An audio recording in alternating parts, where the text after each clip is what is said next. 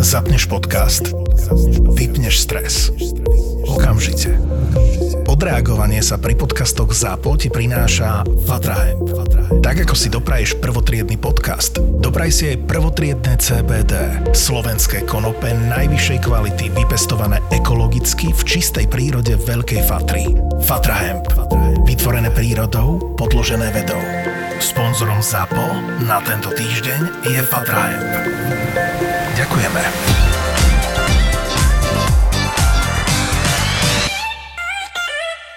Ešte za čias bývalej realitky nám pán šéf dohodil jednu klientku a že tiež je teda veľmi bonitná a tak ďalej a mal naozaj nádhernú nehnuteľnosť v jednom meste, ktoré radšej nebudem menovať. A tak sme tam proste prišli, nafotili, nadronovali a tak ďalej a boli obhliadky a ona predávala dve nehnuteľnosti vedľa seba a ona mala obrovského psa, nejakého Ridgebacka alebo také niečo a ten pes proste vybehol spoza rohu ale on nebol agresívny a v ruke držal obrovský modrý vibrátor gumený, ale ten vibrátor mal proste meter. Teraz ja s tými klientmi som ostala zamrznutá stať a ona mu teba, že Ježiš, pardon, to som dostala na rozlučke so slobodou, zhrabla mu to, zapratala sa dnu a ďalej sme nehnuteľnosť nepredávali. ona sa tak strašne... Počkej, ak už nevyšla? Ona už nevyšla. A ja by som sa na jej mieste cítila extrémne trápne, hej, že ale toto bol fakt taký fail, že my sme tam naozaj boli, proste to bol nejaký mladý párik a tam ešte boli jej rodičia, jeho rodičia, ešte nejaké, nejakí malí súrodenci a takto teraz si predstav takého 70-kilového reachbacka, jak uteka po veľkej pokosenej záhrade a úplne drží gumené niečo modré, to bolo úplne, že kriklavo modré, to bolo strašné. Ona bola zatrápnú, my sme proste sa cítili trápne, tak sme sa tak pekne polúčili a išli sme si.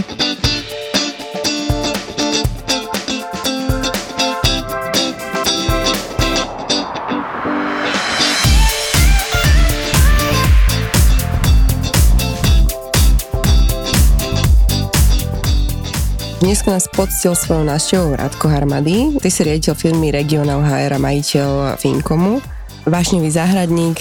Rádko, tak povedz nám niečo o sebe. Ako si sa k tomuto dostal? Dostal som sa k mojej práci asi takým spôsobom, že žil a býval som dlhé roky v zahraničí a cez rodinného známeho a priateľa, ktorému som doteraz ďačný za to, tak som bol oslovený, bola mi ukázaná možnosť práce, čo vieme, čo nevieme, Zaujalo ma to do takej miery, že v zahraničí som okamžite dal výpoveď a vrátil som sa na Slovensko a začal som pracovať v pozícii finančného sprostredkovateľa, kde som sa dostal na trh s mnohými možnosťami a s tým mojim rodinným známym sme doteraz v spolupráci a sme priatelia. To bolo ako dávno? To bolo v roku, presne v roku 2010, takže 13 rokov dozadu. Takže 13 rokov dosloho. Čo si mal oblečené v tej dobe? to ma celkom zaujíma. Lebo otázka. sú také mýty o finančných poradcoch a ľudí, čo sa zaoberajú takúto prácou. Hej, že keď vidíš chalana, ktorý má maturitný oblek, tak vieš, že to je finančák. Áno, má maturitný oblek a býva doma v detskej izbe. Ale áno, priznám sa, mal som na sebe oblek a kravatu. Považoval som to za potrebné a za také dôstojné, aby som sa prezentoval v peknom oblečení. Tak, potom, už, potom už nie, hej? A ešte ma to chvíľku držalo, priznám sa. Chodil som v obliku a v kravate, ale ako som zistoval, že chodia aj kolegovia z iných firiem s inou filozofiou práce, rovnako oblečení, tak som sa snažil od nich odlišiť. Takže veľmi rýchlo som to zmenil. Oblek a kravata išli bokom a nechal som to zavesené v tom maturitnom šatníku. Tak ono, tie začiatky sú také, že ak mi nejaké by ste zažili v začiatkoch, tak verte tomu, že vy ste si odo mňa nekúpili asi ani PZP, keďže ja som sa zhruba nejakých 10 rokov aktívne venovala tomu finančníctvu a teraz je to taká skôr rekreačná záležitosť pre mňa. Ale pamätám si, že robila som ešte popri tom v jednom bare a chodili tam večer chalani na pivo z tego oddychnúť a ja som načopovala pivo, dala som ho na pult a začala som sa ich hneď pýtať, že chalani, čo, životky máte? A úplne som do nich tak išla, že vy ste takí nezodpovední, veď to je, to je základ, to musíte mať a už mi na druhý deň hovorí iba prevádzka, že vieš čo Marika, zajtra už nemusíš chodiť. Oh, okay. Takže už som mala len jeden job.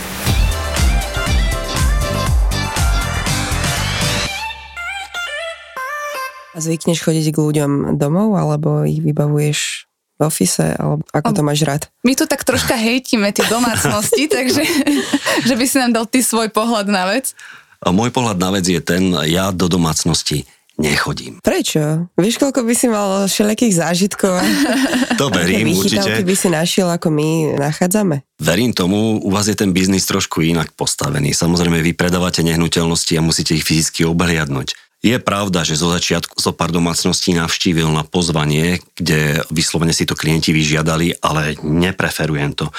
Preferujem stretnutie v kancelárii, preferujem stretnutie niekde na neutrálnej pôde, kde tí ľudia sú uvoľnenejší. Priznám sa, aj ja som uvoľnenejší, ako byť niekde v domácnosti a mať tam tú nevýhodu ich domáceho prostredia, by som povedal. Zážitky z domácnosti síce mám. Tak sa podiel. Áno, podelím sa o jeden špeciálny, ktorý som si teraz spomenul. Bol som s jedným mojim kolegom u klienta a čakali sme ho vonku, keďže sme prišli o trošku skôr, čakali sme ho vonku a nebol doma. Bolo veľmi veľa snehu napadnutého a zrazu prišiel s bežkami, ale ten pohľad stal naozaj za všetky prachy, pretože prišiel v takej kombinéze zo 70 rokov, z takej tej krásnej koutikovej štrikovanej čiapke. Zvo- Zvoňačiky. Zvoňačiky, lyžiarky, tie zažili už asi aj najlepšie časy za sebou. Boli sme pozvaní donútra. Bol to veľmi príjemný i keď jednoduchší človek sadol si s nami do obývačky, pohostil nás kávou s mojim kolegom a začalo to prebiehať veľmi dobre, veľmi príjemne tá atmosféra až do momentu, kedy povedal, že či by nám neprekážalo, že sa pôjde prezliecť. A, tak samozrejme, no, v lyžiarskej kombinéze hádam nebude s nami sedieť. Žiadal o úver mimochodom, len aby sme objasnili to, čo vlastne chcel riešiť s nami. Mm.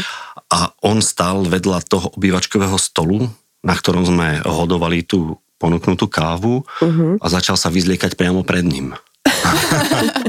Ostal v takých spotkách, takých tých spotkách, ktoré sa nosili kedysi až po prsia. Sedel s nami. Chcel, chcel lepšiu úrokovú sadzbu. Chcel tú najlepšiu úrokovú sadzbu, ale toto na mňa neplatí. Zabralo to? toto nezabralo ani trošku. Zapol si televíziu, prepol na televízny kanál, kde boli skoky na lyžiach, prisunul si fotelku priamo k televízii, aby videl a nezmeškal ani jeden zoskok, otočený k nám chrbtom a povedal, no a počúvam vás. A on tam sedel v tých trenkách. On tam sedel no, v tých spod, spodiaroch, hej, vyhnutých až po prsia. Nejaké, To boli také boratky doslova. No a asi po piatom skoku som sa rozlúčil s nimi slušne a odišiel som. Ale nakoniec kolega to... A vyrie... to? Myslím, že nie. Myslím, že nie, ale viem, že dostal to, čo chcel. Klient tá sme vyriešili jeho spokojnosti. A tak je taká ľahkosť bytia, no však on sa v tom cítil pohodlne. Áno, ľahkosť bytia, presne. Ten chalán, čo mi včera písal, no už keď ti večer píše niekto na Messenger, tak vie, že už není dobre. Hej, a chalán tiež, že on má polovicu z toho, čo byt stojí a tú druhú polovicu by chcel vysplácať majiteľom nejakým spôsobom takým, že on chodí do zahraničia do roboty, takže on by im z každej výplaty poslal. A hovorím, že kokos, tak toto nie je. To je good toto, deal.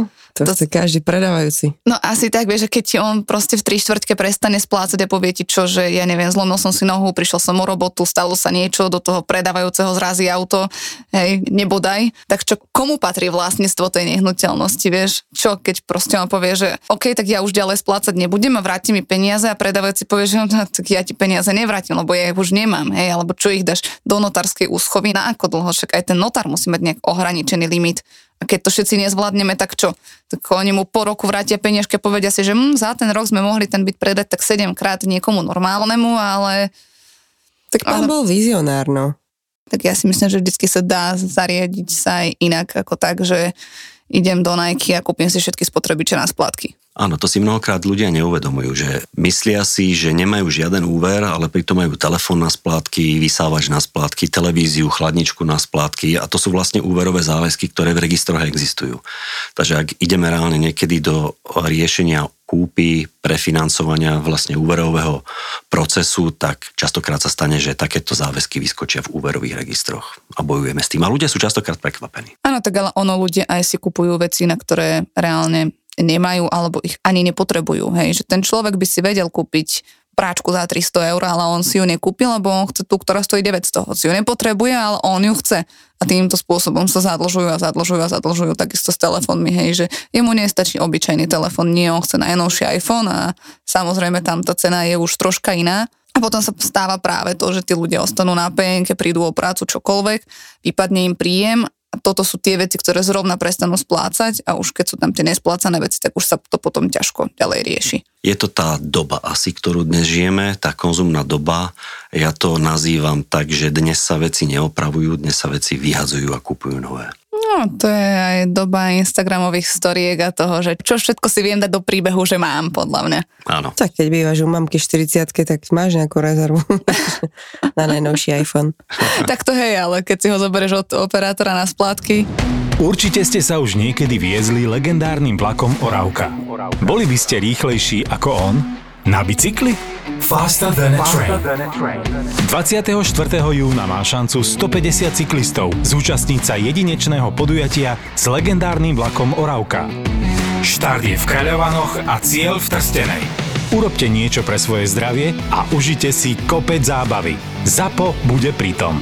Výnimočné podujatie Faster than a Train sa deje aj vďaka SPP a železničnej spoločnosti Slovensko. Skvelá zábava so super fanúšikmi a s krásami Oravy už 24. júna. Viac info na fasterthanatrain.sk Príďte podporiť svojich favoritov a zabaviť sa.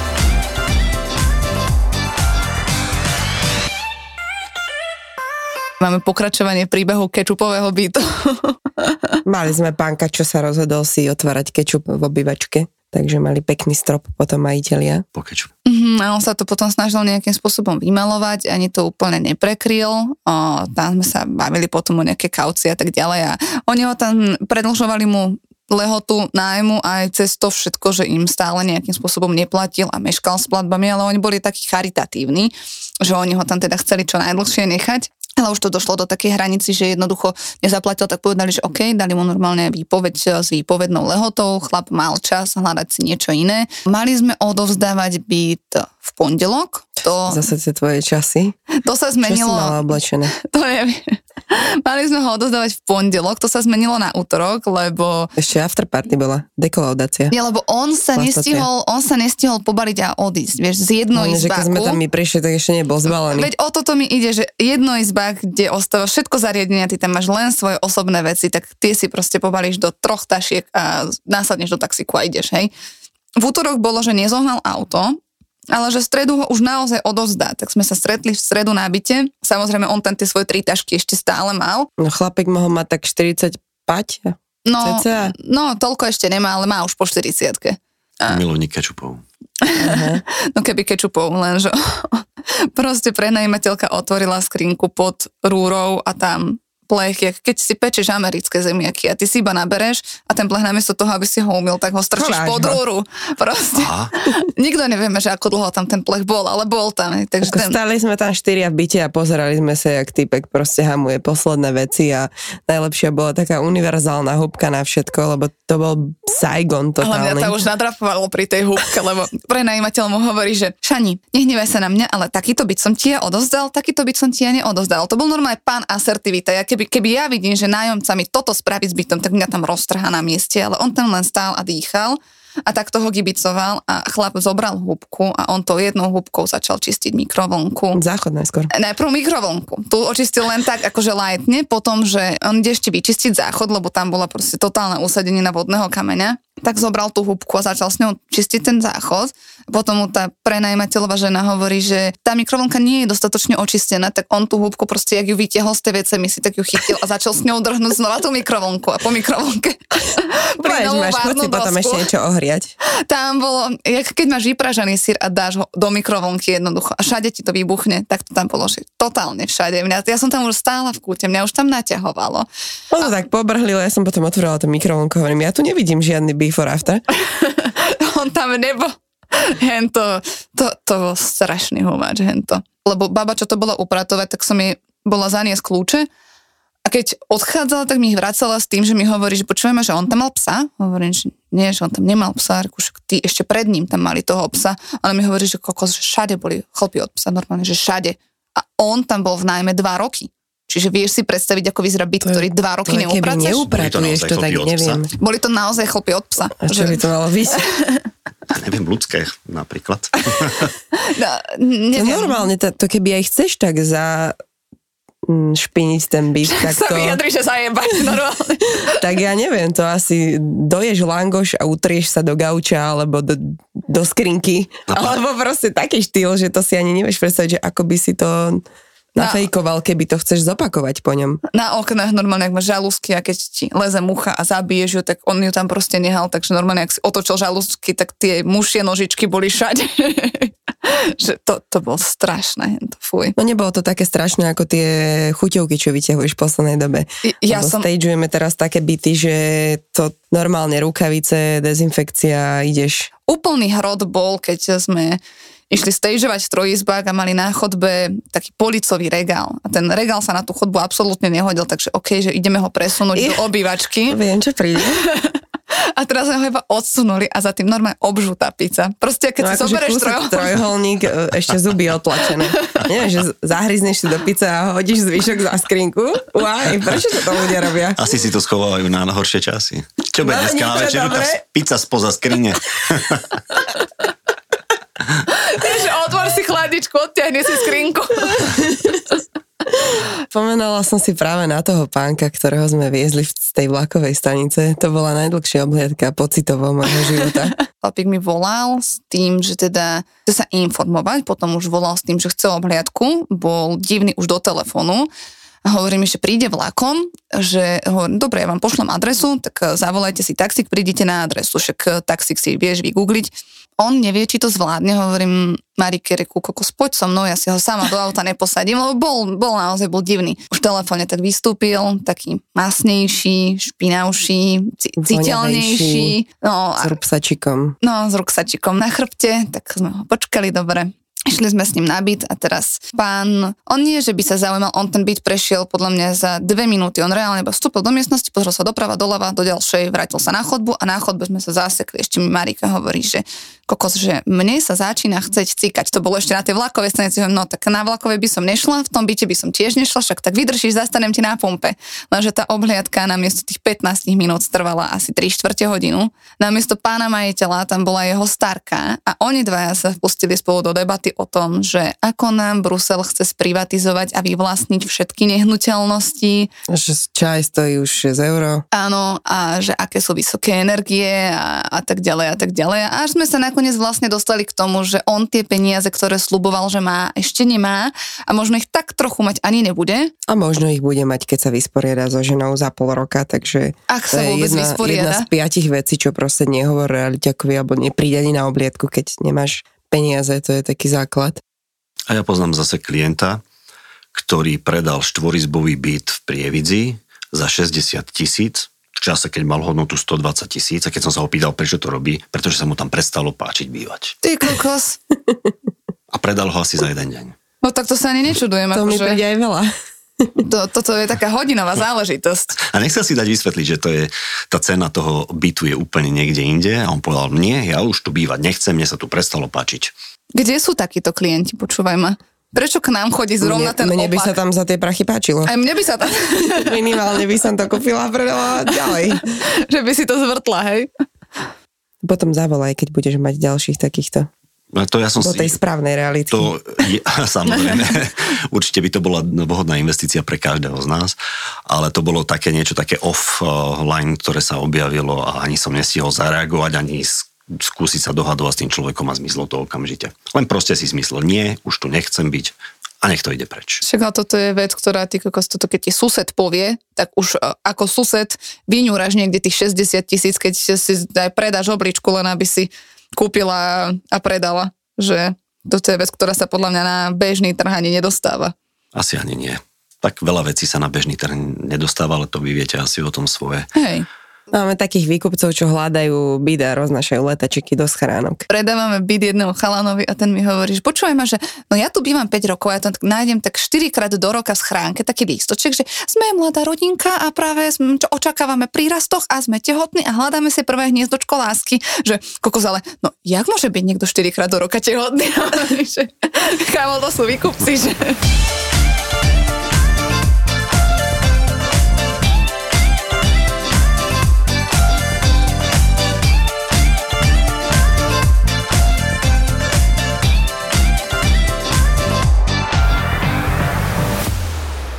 Ako to je dneska s kúpami. Veľa ľudí kupuje hotovosti alebo sa riešia aj hypotekárne úvery. Mm, skôr si myslím, že teraz to prešlo na tie hypotéky. Mhm, ja Cez, som cez koronu bolo také dosť, že 80% boli hotovkári. takže možno ľudia vyťahovali zásoby, čo mali nasporené, kupovali si nehnuteľnosti, častokrát investične do prenajmu. Ale teraz sa to tak nejak otočilo. No ja som hotovkára mala posledne niekedy minulý rok v lete. Že odvtedy úvery, vyslovene. vyslovene Aj úvery. mladí ľudia kupujú byty? Mhm. Cez Ale- hypotekárne úvery. Väčšinou takí, že musia. Hej, že Aha. mali sme takú klientku teraz nedávno. Ona nám povedala až po podpise rezervačiek, že je tehotná. Ja tá, čo schovávala fotky z ultrazvuku. ona pred nami, pred všetkými schovávala normálne. My chodíme klientom domov, hej, a ona je zrovna kupujúca, ale tak jednoducho riešili sme nejaké veci u nej doma a ona poschovávala všetko, my sme nevedeli. Ona mi až potom hovorí, že, že no, že a koľko tak asi tak bude trvať, kým dostaneme kľúče a hovorím, že no tak proste, kým sa podpíšu záložky, nabehnú peniaze a tak ďalej. Hovorím, tak do dvoch týždňov sa zmestíme, to sme OK. No lebo vieš, no už ti to teraz môžem povedať, ja už som v treťom mesiaci tehotenstva a my sa potrebujeme stiahovať a hovorím, že OK. No vieš, keď si išla ku mne, tak ja som schovala všetko, ja som schovala aj test, aj, aj fotky zo Sona, aj všetko, aj všetky detské vecičky, len aby ste nikto nevedeli, lebo ja som sa bala, že mi ten byt nepredáte, keď som tehotná. Hovorím, "A čo máš ty? Smrteľnú chorobu, že za dva týždne zomieraš, však si len tehotná, hej, že však je to pekné. Takže ľudia si myslia aj, že, že keď sú tehotní, tak nedostanú hypotéku a nemôžu sa stiahovať. Väčšinou takýto teraz kupujú. Naozaj taký, že čo musia. Že bola aj doba, že keď si si kúpil investičný byt, prenajal si ho, tak v podstate, alebo aj pre seba, ako bývanie, že vyšila ťa kúpa vlastnej nehnuteľnosti nákladovo mesačne menej, ako keby si išiel do prenajmu. Dneska sa to práve že otočilo, že ten prenajmom ťa vidie menej ďaleko. A je to možno aj tým, že prenajmov je už veľa. Takže Ani nemôžu... nie. Nie, nie. Mm, Ako ponuka možno, že taká podobne obšírna ako predtým, ale zvyšil sa určite dopyt. Zamiešalo to dosť aj to, že je tu veľa ľudí z Ukrajiny a veľa ľudí predáva svoje nehnuteľnosti alebo nedostane už hypotéku pri dnešných kritériách banky, takže proste nemajú inú možnosť ako ísť do toho prenajmu. Takže ten dopyt stúpol a preto aj tie najmy trošku išli hore. Robievaš aj poisky, čo sa týka, že nehnuteľnosti, život, neživot a takto? Áno, samozrejme súčasťou mojej práce sú aj poistné produkty, kde poisťujeme klientom pri úverových vzťahov aj nehnuteľnosti. Veď práve, že to je tak prepojené s tou našou profesiou v podstate. Áno, a do, vlastne zo zákona je to aj povinné. A je to aj dobré. Je to vynikajúce samozrejme a s nárastom cien nehnuteľností myslím, že je to aj veľmi dôležité. No len dôležité je aj to, aby si tí ľudia aktualizovali poisky, keď už teda rastú tie ceny. Samozrejme, nehnuteľnosti je dôležité poistiť pri úverových vzťahoch a banka si tým chráni vlastne investované peniaze, ale potom aj poistenia životné alebo tzv. rizikové sú veľmi dôležité, pretože klient si chráni rizika vlastné s jeho zdravím súvisiace. To znamená aj prípadné ohrozenie jeho príjmu práce a peňazí prichádzajúcich do rodinného rozpočtu a tým pádom následné splácanie tých záväzkov. Je to dôležité. V zahraničí je to úplne bežná prax, že každý pracujúci človek má rizikové životné poistenie. U nás je to vplyvom minulých divokých rokov dozadu asi 15-20 rokov, kedy sa predávali poistné zmluvy investičného kapitálového životného poistenia, veľmi klientsky znevýhodnené, nákladové a drahé a častokrát bohužiaľ aj nenávratné, čo sa týka investovaných peňazí, ale ten trh sa čistí, poisťovne prešli gro svojich produktov na rizikové poistenia, takže klienti už majú taký pozitívnejší prístup k tomu a rozumejú veciam. A mám tu skúsenosť, že sami automaticky si to pýtajú. Takže áno, robíme aj tento druh služby pre klientov, keď je potrebný. Čo sa týka tých poistení nehnuteľnosti, tak to by som len tak, že mali sme minulý rok, veď stala sa taká nešťastná udalosť, že vyhorela bytovka a my sme v tom čase mali do prenajmu niekoľko nehnuteľností a medzi nimi bola aj garzonka. Na tú garzonku sa mi väčšinou ozývali tí ľudia z tej bytovky kvôli tomu, že vlastne im tam znemožnili bývanie. Ich jednoducho všetci si mysleli, že to bude tak na hodinku, že uhasia to a bude vybavené, ale tam sa museli robiť statické posudky a tak ďalej. Takže tí ľudia potrebovali na určitý čas ísť niekam bývať a Niektorí šli k rodine, niektorí šli k známym, mesto im ponúklo nejaké ubytovanie, tí, ktorí sa už nezmestili alebo nechceli bývať v tom, čo im mesto ponúklo, tak v podstate mi volali na tú garzonku. Často som sa tam stretala s tým, že jednoducho tí ľudia kúpili si svoju nehnuteľnosť pred desiatimi rokmi. V tom čase tie byty, trojizbak stal 25 tisíc, hej. A oni si tie poistky neaktualizovali, prípadne, že mali poistenú len nehnuteľnosť, nie domácnosť a tam boli vážne také, že ten, kto nebol vyhorený, tak bol zatopený a ten, kto nebol ani vyhorený, ani zatopený, tak ten bol minimálne zadimení, čiže tí ľudia tam mali dosť veľký problém s týmto a tiež ostali, niektorí boli takí, že no a teraz mi poisťovňa odmieta plniť, ale jednoducho ten človek si 10 rokov neaktualizoval poisku, hej, že nikto nepočítal s tým, že sa takéto niečo môže stať. Reálne sa stalo, každý to berie tak, že a však dobre, no tak nejak to mám poistené, hej, ale ostali teraz tí ľudia v nemom úžase a nevedeli, že čo robiť, lebo jednoducho, keď ti vznikne škoda na nehnuteľnosti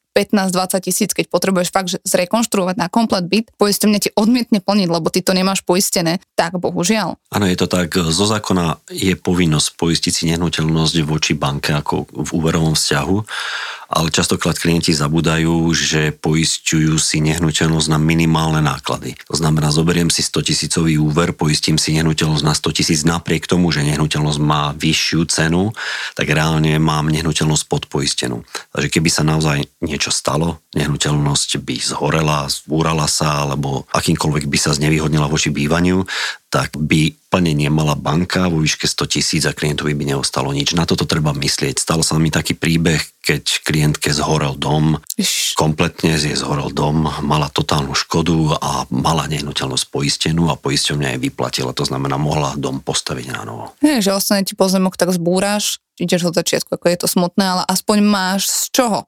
Hej, alebo aspoň začínaš na nule, ale... Je treba uvedomiť si vlastne tie rizika, lebo je to zodpovedné poistiť veci, je zodpovedné poistiť seba.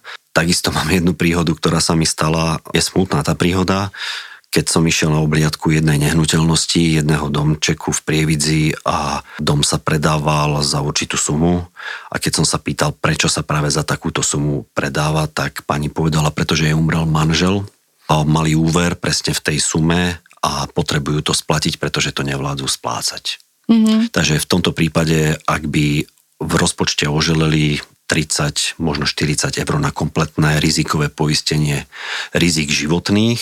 V prípade úveru teda aj smrti jedného z partnerov, tak by sa nič nestalo a úver by sa splatil z tejto poistnej zmluvy. A ona by mohla fungovať aj Mohla by ďalej. fungovať aj ako rodina by fungovať ďalej, tak to skončili na ulici, respektíve niekde v prenajme. To je, myslím si, že ten rozdiel medzi tebou, tvojou profesiou a tým, že keď si niekto takéto produkty kúpi v banke alebo v pobočke poisťovni, tak jednak aj to, že nie sú častokrát tie veci servisované. Už len z toho pohľadu treba, že rastú ceny nehnuteľnosti, takže treba aktualizovať aj tie poistné zmluvy ale teda aj tým ľuďom trošku vysvetliť a uviezť ich do toho, aby boli finančne gramotnejší. Ale ja som tam napríklad mala aj takých ľudí, ktorí o, bývali v tejto bytovke a oni mali nehnuteľnosti vlastné, nezaložené bankou, hej, že kúpili si to za vlastné financie a pozerali sa na to tak, že však máme ako bytovka poisku, hej, že oni poisťovni neveria, to je taká klasika, hej, veď ako bytovka máme poisku, áno, lenže tá bytovka má poistku na bytovku, z toho sa proste spravila fasáda, spravili sa z toho nejaké vnútorné priestory, stupačky a tak ďalej, čo bolo nevyhnutné, ale jednoducho žiadna poiska nebude bytovková kryť domácnosť, ktorá je v tej bytovke nejakým spôsobom umiestnená. Že nemôžu sa tí ľudia spoliehať na to, že to, že je bytový dom poistený, znamená, že poistený je aj môj byt a moje spotrebiče a to všetko, čo v tom byte mám. Áno, myslím, že tá finančná gramotnosť u ľudí sa zvyšuje. Svojím spôsobom trošku k tomu napomáhame aj my ako finanční sprostredkovateľia a trh a produkty, ktoré momentálne na trhu sú. Ľudia sú si vedomí tých rizík, sú si vedomí možností, ktoré dnes sú a kedysi neboli na trhu. Napriek tomu každá jedna zmluva, keď rozprávame o poistných zmluvách, je vysoko individuálna nie každý človek môže mať rovnakú poistnú zmluvu s rovnakým poistným, to znamená s tým, čo zaplatí mesačne. Áno, v inštitúciách, niektorých bankách a v poisťovniach vám ponúknú balíček krásne nazvaný, či pre deti, pri dospelých, alebo pre ľudí, ktorí už majú blízko toho posledného výdychu. Je to to.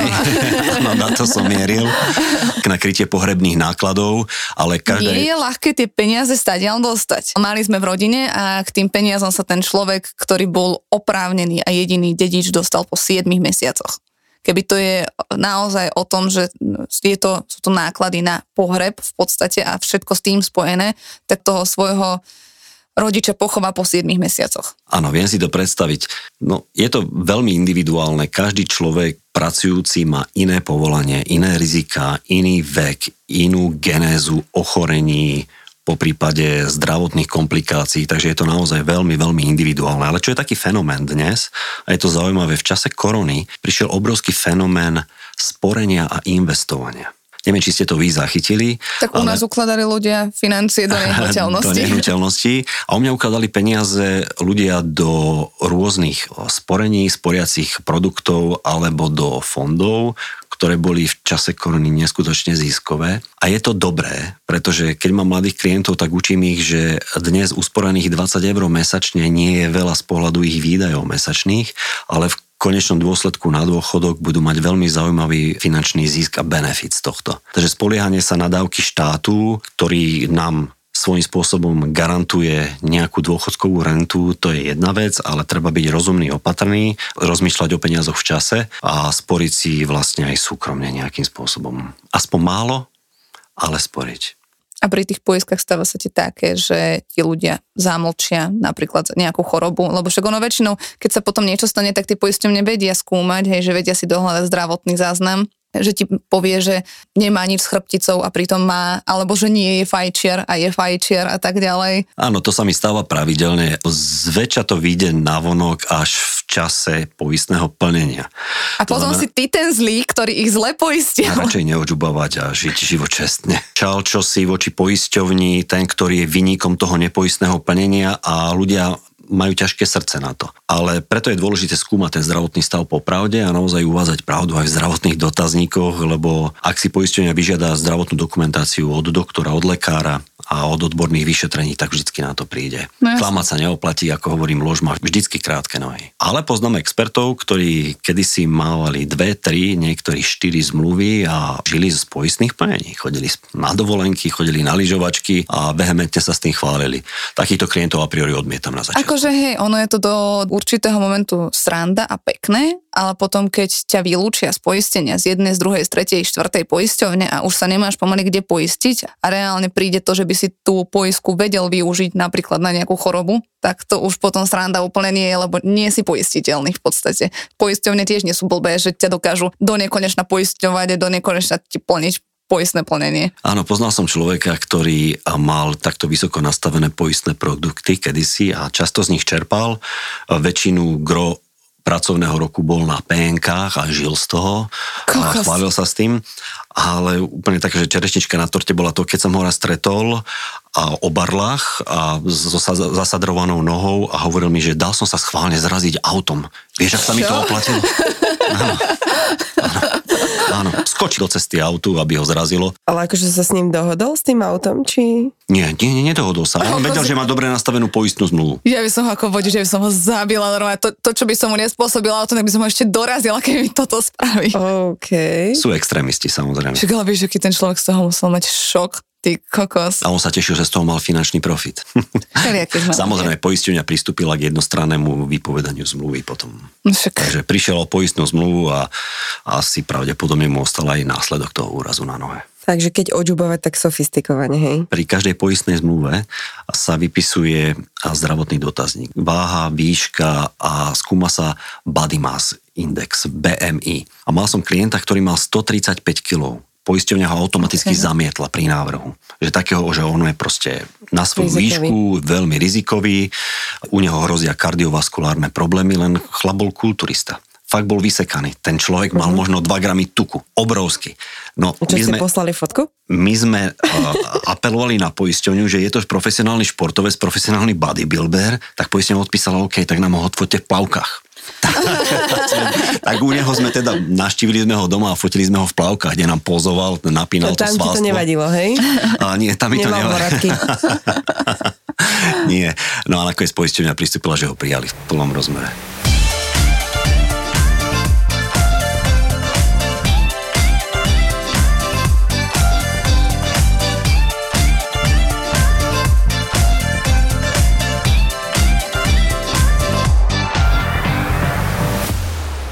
Oslovila ma pani, hej, že má mnoho zmluv z finančných inštitúcií, z banky, z poisťovní. Donesla mi dva šanóny plné úverových zmluv, poistných zmluv a investícií. To bola jedna z tých bonitných klientiek, ktorá mala veľa peňazí aj skladom na účte, takže bola veľmi vďačným terčom bankových pracovníkov a rôznych marketingových akcií a ponúk. A ona všetky ponuky využila. Áno, a myslím, že aj také, ktoré ne, pôvodne neplánovali ponúknuť, ale ponúkli jej nakoniec. Takže naozaj mala toho veľmi veľa. No a s prosikom a so smutnými očami na mňa pozerala a hovorila mi, že pán Harmady, keby aspoň 100 eur mesačne ste mi bol schopný ušetriť, budem taká vďačná. Ale ale to vám neviem slúbiť, pokiaľ tie zmluvy nevidím, ale pokúsim sa samozrejme. Tak som si zobral tie dva šanony, rozložil som si ich na stole, analyzoval som, skúmal som, bral som podmienky z inštitúcií, prekalkuloval som.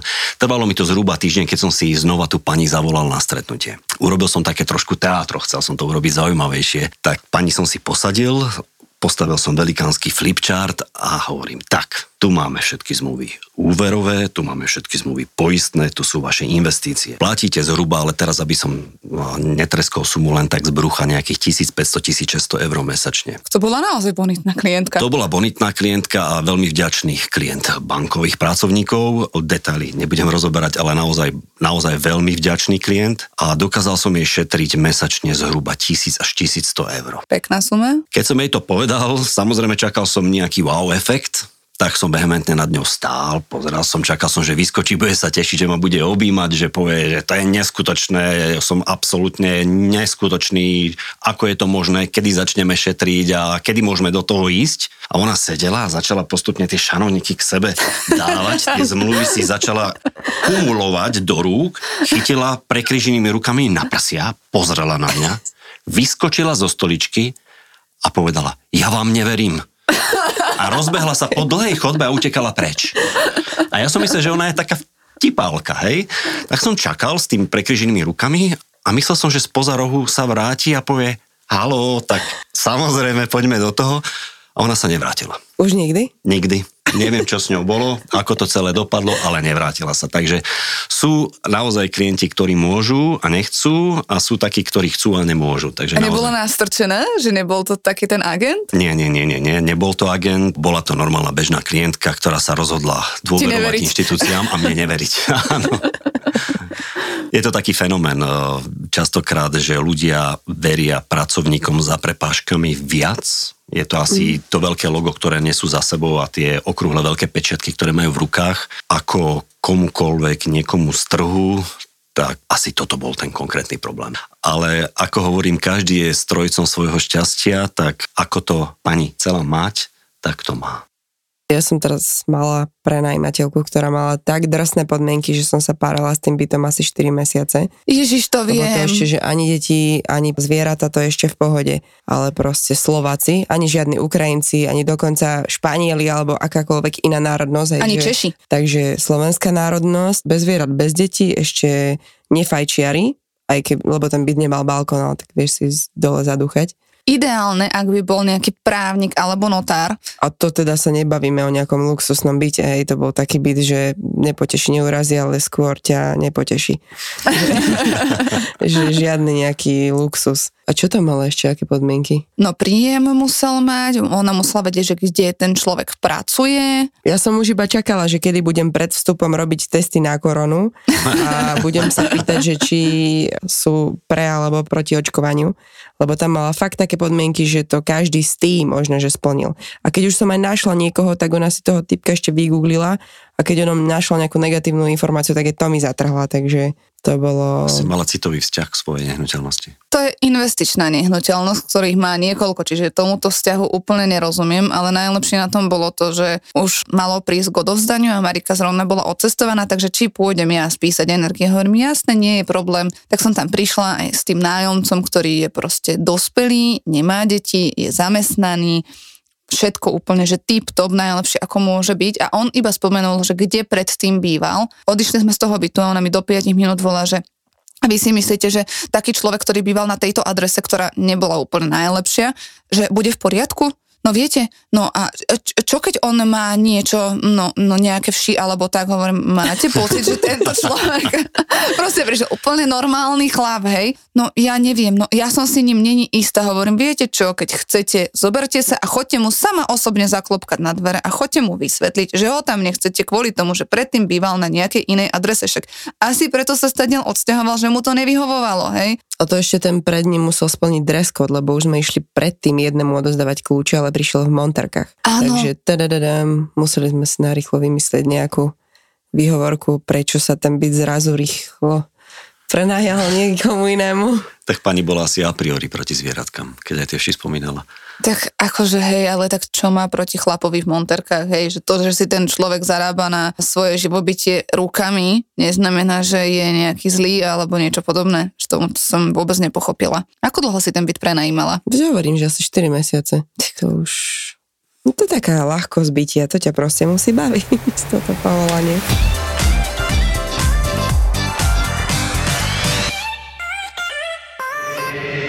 Podstate žijeme perfektný prasačí život. A čím je väčší hlad, tým sú romantickejšie predstavy o jedle. Zaslúžime si poriadnu facku pozitivity a liek proti lenivosti. Nechce sa mi ísť cvičiť, mám málo dopamínu, nemám drive ísť do posilky a potom si spomenieš, že kúsok od tvojho bytu otvorili nové fitko a prvý vstup je zadarmo. Z knihy je jasné, že jeden z najlepších predpokladov uvoľňovania dopamínu pri akejkoľvek činnosti je zmena. Denis vyberá motivačné myšlienky z dobrých kníh. Marcus Aurelius v knihe Hovorí k sebe, ktorá je skoro 2000 rokov stará, píše, že nikdy ma neprestane fascinovať, že milujeme seba viac ako ostatných, ale viac sa zaujímame o ich názory než o tie svoje. No a či sa to niekam posunulo, my sa dnes vďaka sociálnym sieťam snažíme zaujať ľudí, z ktorých väčšina nám je ukradnutá, ale ak vyjadria názor, tak ho príjmame ako od človeka, ktorého celý život poznáme a extrémne si ho vážime. Podcast o malých veciach, ktoré ti môžu zmeniť pohľad na život. Také tie rečičky o osobnostnom rozvoji, ktoré by ťa mohli baviť, lebo sú okorenené humorom. Pretože náš mozog nepotrebuje nejaké sofistikované výhovorky na to, aby sme ho presvedčili k tomu, aby nič nerobil. On sa totiž snaží byť efektívny a snaží sa šetriť energiu a preto ľahko naletie aj na takéto výhovorky. Hackni a manipuluj svoj mozog pri počúvaní podcastu Mozgová atletika.